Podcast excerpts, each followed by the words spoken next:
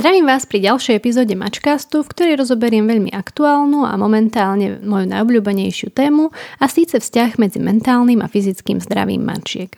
Tejto téme bola totiž presne pred rokom v tomto čase venovaná konferencia Medzinárodnej spoločnosti pre mačaciu medicínu, ktorej som mala to šťastie sa zúčastniť.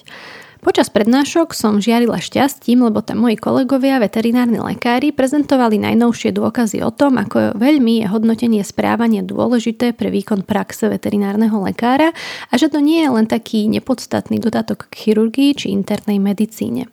V skutočnosti interná medicína, respektíve po slovenský manažment a terapia vnútorných chorôb, ktorú praktizuje väčšina veterinárnych lekárov v súkromných ambulanciách, nemôže byť praktizovaná úplne efektívne bez toho, aby boli aplikované poznatky behaviorálnej medicíny, lebo tá je jej neoddeliteľnou súčasťou. Toto bola teda vsúka skôr pre veterinárnych lekárov, no vy ostatní mačkomilí majiteľia mačiek ma kvôli tomu prosím nevypínajte. Táto téma sa týka aj vás. Čoraz viac si totiž ako lekár, ktorý je zároveň aj majiteľom, uvedomujem, že lekári často odvádzajú len určitú časť práce za lepším zdravím mačiek. Síce veľmi dôležitú a nenahraditeľnú, no predsa len jej časť a úspešné vyliečenie vo väčšine prípadov na vás, respektíve nás, opatrovníkoch, ktorým podávame lieky, upravujeme prostredie, dohliadame na nich a plníme ich každodenné potreby. A všetko toto ide vždy jednoduchšie a rýchlejšie, ak je mačka šťastná, alebo inými slovami, pociťuje minimálny alebo žiadny stres a je čo najviac v pohode. Čo však tieto pojmy, ktoré sú väčšinou vnímané ako abstraktné záležitosti, znamenajú v teórii, ale aj praxi medicíny a starostlivosti o mačky, vám snáď zrozumiteľnou rečou priblížim v tejto pre mňa veľmi špeciálnej epizóde.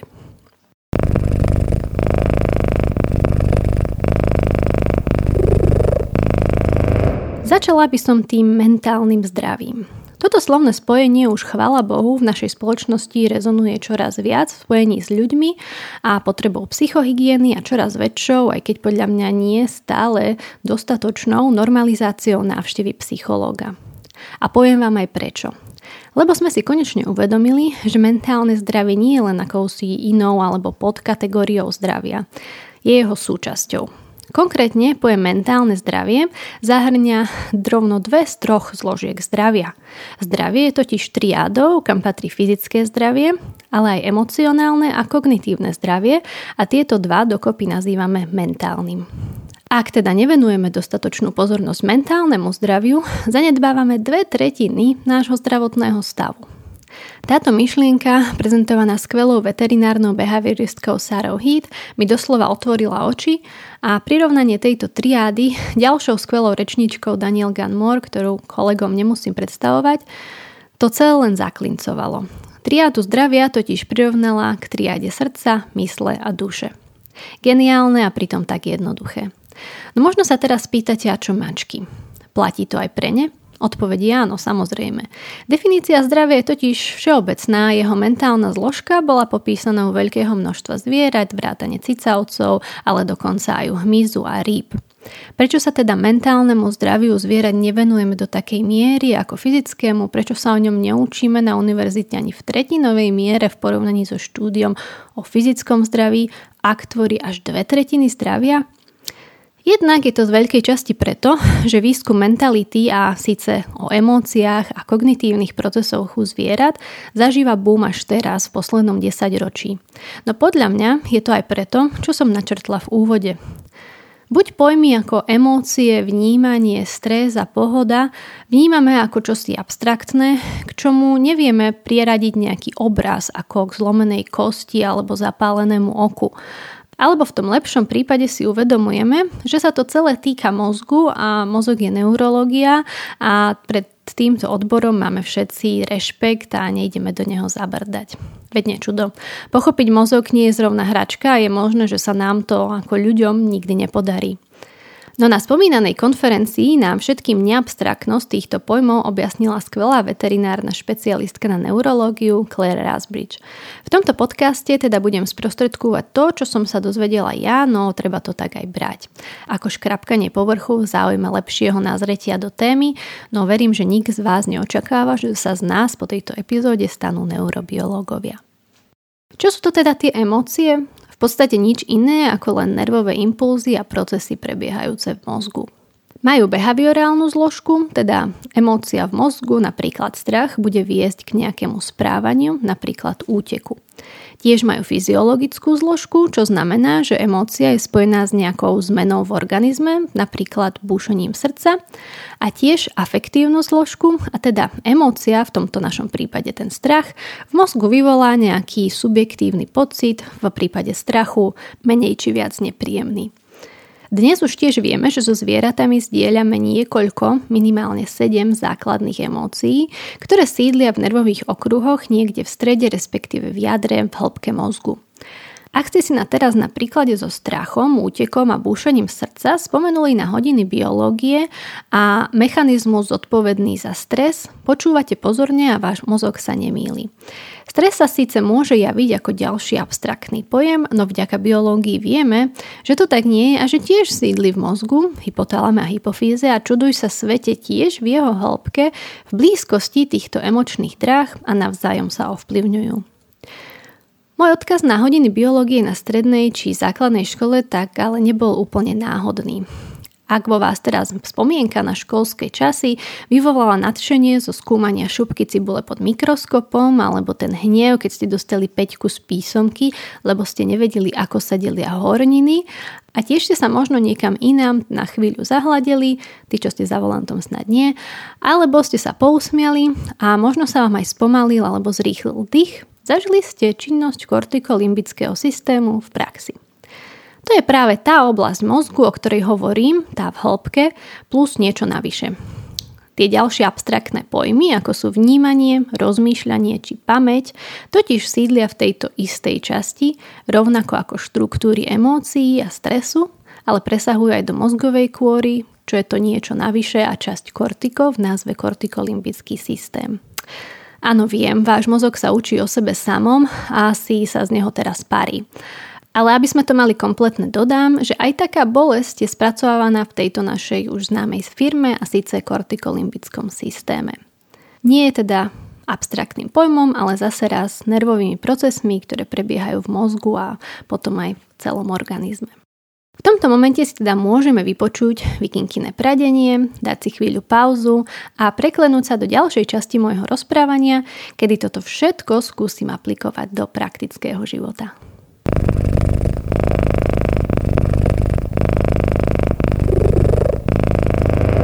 Od spomienok na školské časy sa presunieme k relevantnejšiemu príkladu pre túto epizódu. Bohužiaľ však ale opäť vyzývam váš mozog k tomu, aby si vybavil nejakú nedávno či dávno prežívanú veľmi nepríjemnú bolesť. Máte? Pravdepodobne si spomínate aj na nejaké detaily toho, čo ste vtedy robili, kde a s kým ste boli, čo sa dialo s vašim telom a spájajú sa vám s touto spomienkou aj rôzne pocity nakoľko išlo veľmi silnú bolesť spojenú so silnou emóciou či emóciami, pevne sa vám uložila v hlave. A to, milí poslucháči, je dôkaz toho, že súčasti mozgu, ktoré sú za prežitie tejto udalosti zodpovedné, spolu komunikujú. Pracujú v náš prospech a mali by nám uľahčiť život, respektíve zabezpečiť prežitie. A to nie len nám, ale aj našim mačkám. Presne takto to totiž funguje aj v ich mozgu. Tento mechanizmus totiž môže byť zodpovedný za to, že je vaša mačka u veterinára zlá, respektíve nevyšetriteľná nie je zlá. Správa sa agresívne, lebo sa pamätá, že v minulosti sa takáto situácia spájala s bolesťou, napríklad kvôli hrubšiemu handlingu, alebo jednoducho kvôli jej zlému zdravotnému stavu a keď sa správala agresívne, manipulovať sa s ňou prestalo. S opakovaním tejto situácie sa teda môže postupne naučiť, že agresívna reakcia je pre ňu výhodná a potom s ňou už nemusia byť spojené ani žiadne emócie ako napríklad bolesť. Proste bude reagovať agresívne. Niekedy sa takýmto situáciám v ambulancii vyhnúť nedá, no vedomosť o tom, že mačka nie je zlá, ale že sa v jej hlave deje niečo celkom prirodzené a dokonca aj nie abstraktné a zohľadenie tohto poznatku v rámci každého jedného individuálneho mačacieho pacienta vie výrazne ovplyvniť výsledky našej práce. Napríklad tak, že na jej základe lepšie vyhodnotíme situáciu. Napríklad sa opýtame majiteľa, ako sa zvykne správať u veterinára alebo či má nejaké nepríjemné skúsenosti s veterinárom, alebo vyhodnotíme stupeň, stupeň bolesti, ktorý sa môže spájať s zdravotným stavom. Potom tomu prispôsobíme manipuláciu a predídeme komplikáciám, aby mačka nemala dôvod sa správať agresívne. No a to isté platí aj doma, ak potrebujeme urobiť niečo, čo mačke nie je po vôli. Samozrejme vždy záleží na tom, o akú mačku ide, aká je jej osobnosť. Niektoré tolerujú viac, niektoré menej, niektoré nič. Ale násilné podávanie tabliet či strihanie pazúrov však povedie k rovnakej reakcii ako vo veterinárnej ambulancii. Lebo ak sa s úkonom spájajú len nepríjemné emócie a potreba újsť do bezpečia a zachrániť sa pred obmedzením slobody, kognitívna zložka zdravia a časť mozgu, kde sídli, rýchlo spôsobia, že sa mačka naučí, že tento náš konkrétny pohyb či dokonca aj táto konkrétna osoba sa spája s týmto nepríjemným výsledkom a treba sa jej stoj, čo stojí vyhnúť. Aby som teda premostila k názvu epizódy a šťastie by sme definovali ako príjemné emócie a nešťastie ako nepríjemné, na tomto príklade môžeme vidieť, ako toto tvrdenie platí. Mačka, ktorej sa s podávaním liekom spájajú len nepríjemné emócie, teda nie je šťastná. A lieky dojde s postupom času dostaneme len ťažko alebo nijak, lebo ju v byte ani nebudeme vedieť nájsť, taká bude na tretí deň zalezená, v strese a nešťastná a dokonca aj bez užitia predpísaného lieku. Na druhej strane, mačka, ktorej podávanie liekov spojíme s niečím príjemným, napríklad so super obľúbeným pamolskom, ktorý dostáva len niekedy a nie vždy len s tabletkou, nebude možno musieť prežívať žiadne nepríjemné emócie, lebo príjme liek dobrovoľne a dokonca sa bude tešiť aj zo špeci pamolsku. Okrem toho aj zjedla tabletku ani nevie ako. No príjem liečiv je len pridaná hodnota platiaca pre túto konkrétnu situáciu. Počúvajte ďalej a zistite, čo je pre nás, majiteľov mačiek, oveľa relevantnejším vedeckým podkladom vzťahu medzi troma zložkami zdravia, respektíve tvrdením o tom, že šťastná mačka je zdravá mačka.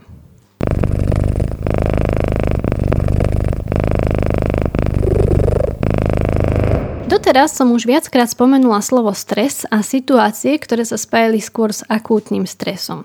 O tom všetci vieme, že je prospešný, lebo vďaka nemu lepšie zvládneme náročnejšie životné situácie, aj keď neutekáme zrovna pred šelmou, ktorá nás chce zabiť. O chronickom strese je však tiež už dnes známe, že je zlý a možno aj nebudem preháňať, ak ho nazvem novodobým zabijakom. Je to preto, že stres a teda rôzne reakcie, ktorými sa v organizme dosahuje rovnováha, sú pri ňom preťažené, čo vedie k štruktúrálnym zmenám na mozgu, oxidačnému stresu buniek, srdcovo zmenám, narušeniu spánkového cyklu, zhoršeniu úzkostných stavov a strachu a dokonca aj k zmene k mikrobiomu čreva. Inými slovami, organizmus nevládze a odnášajú si to všetky orgánové sústavy. Za chronický stres sú zodpovedané najmä dlhotrvajúce, nekontrolovateľné a nepredvídateľné stresové udalosti.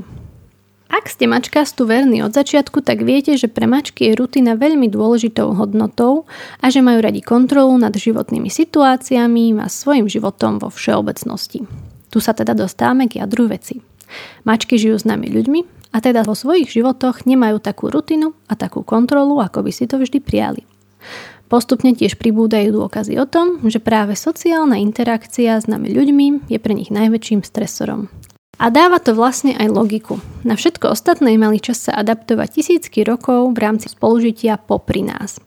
Ale v porovnaní s tým, v našich príbytkoch nažívajú len veľmi krátko že kam týmto smerujem? Rozhodne nie k tomu, že naše mačky vlastne všetci týrame a vedome zabíjame. Práve naopak. Chceme pre naše mačky to najlepšie a ak budeme kriticky a s otvorenou mysľou pristupovať k tomu, čo to najlepšie znamená z ich pohľadu, budeme mať doma šťastné mačky.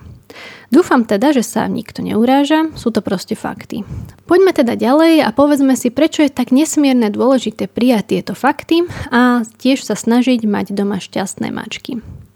Pretože tým vieme nielen predchádzať vnútorným chorobám, ktoré sú spôsobené chronickým stresom, vieme tým tiež uľahčiť aj samotné hojenie a zotavovanie z operácií, napríklad tiež zmierniť bolesť. Odborníci, ktorí bolesť skúmajú, s nami na konferencii totiž zdieľali poznatky o tom, ako je bolesť ovplyvňovaná chronickým stresom a naopak, ako bolesť predisponuje zviera k prežívaniu nepríjemných emócií. Sú teda toho názoru, že venovanie pozornosti vplyvom prostredia, identifikácia stresorov a ich odstránenie môže byť pri terapii bolesti oveľa dôležitejšia ako podávanie liekov proti bolesti. A prečo? Čo je za tým? Nervovým prenášačom pri prežívaní príjemných emócií sú totiž aj opioidy, ktoré sa bežne podávajú aj externe proti bolesti. Ak sa teda mačka cíti príjemne, vylučujú sa v jej mozge aj opioidy, ktoré prirodzene vplývajú na prežívanie bolesti a tlmiajú. Bola totiž už aj odpublikovaná štúdia, ktorá prepojila samotné očakávanie úľavy od bolesti, a teda príjemné emócie u ľudí, s analgetickým efektom. Placebo má teda pravdepodobne chemický podklad, prirodzene sa odohrávajúci v našich mozgoch. Už teda vieme, prečo je dôležité snažiť sa o to, aby príjemné emócie našich mačiek ďaleko prevažovali nepríjemné.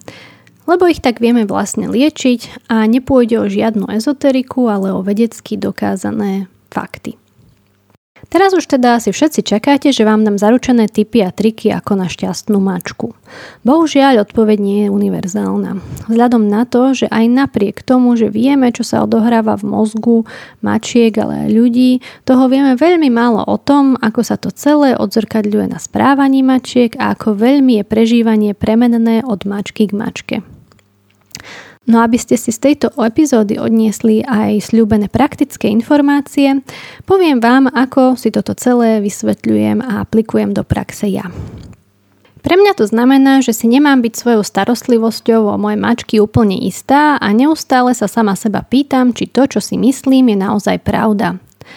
Či ich vyžadovanie mojkania je v rámci normy, alebo je ho už trošku veľa a teda ide o príznak stresu či moje občasné bosky na ich hlavičky im robia dobre alebo ich len tolerujú, či je čas strávený na balkóne dostatočný a dostatočne predvídateľný, či majú dosť času a priestoru pre seba, kde nebudú nikým vyrušované, či správne rozlišujem signály pre vyžadovanie krmenia alebo pozornosti a či na nich dostatočne reagujem a tak ďalej.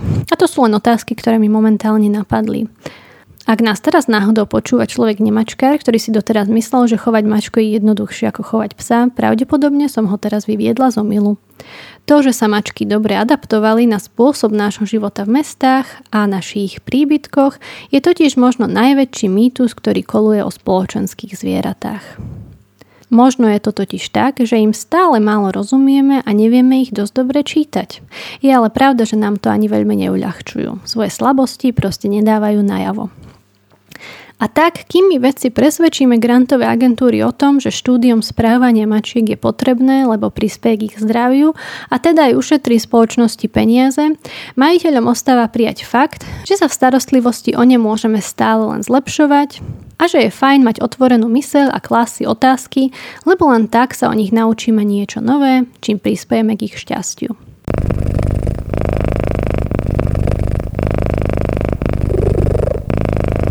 Gratulujem, prepočúvali ste sa až na koniec tohto informáciami nabitého podcastu. Ak ste si z neho mali vziať len jednu informáciu, chcela by som, aby to bola tá o tom, že zdravie je triáda a dve z jej troch zložiek tvorí mentálne zdravie a síce emócie a vnímanie.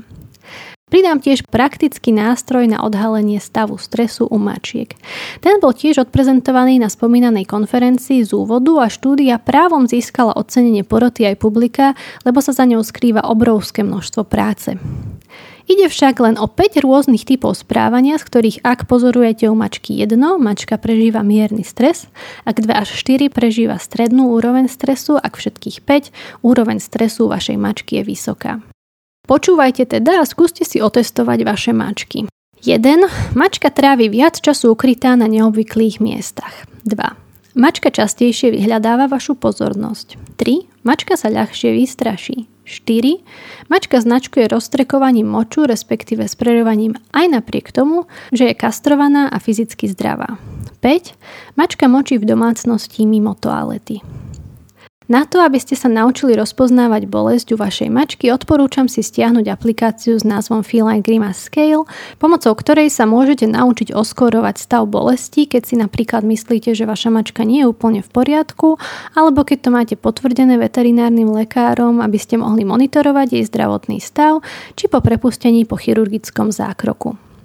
To je z mojej strany na teraz všetko. Verím, že som vás inšpirovala k tomu, aby sa z vás stal ešte väčší odborník či odborníčka na svoju mačku. Samozrejme, netreba to začať preháňať a stať sa helikoptérovým opatrovníkom. Za to by sa nám nepodiakovali. Práve naopak. A po tejto epizóde už aj viete prečo. Princíp dobrej starostlivosti o mačku spočíva podľa mňa v pozorovaní a skôr v reaktívnom ako proaktívnom riešení situácií, avšak po ich premyslení aj z pohľadu danej konkrétnej mačky. Prajem vám, nech máte doma šťastné mačky a teším sa na naše ďalšie audio stretnutie. thank you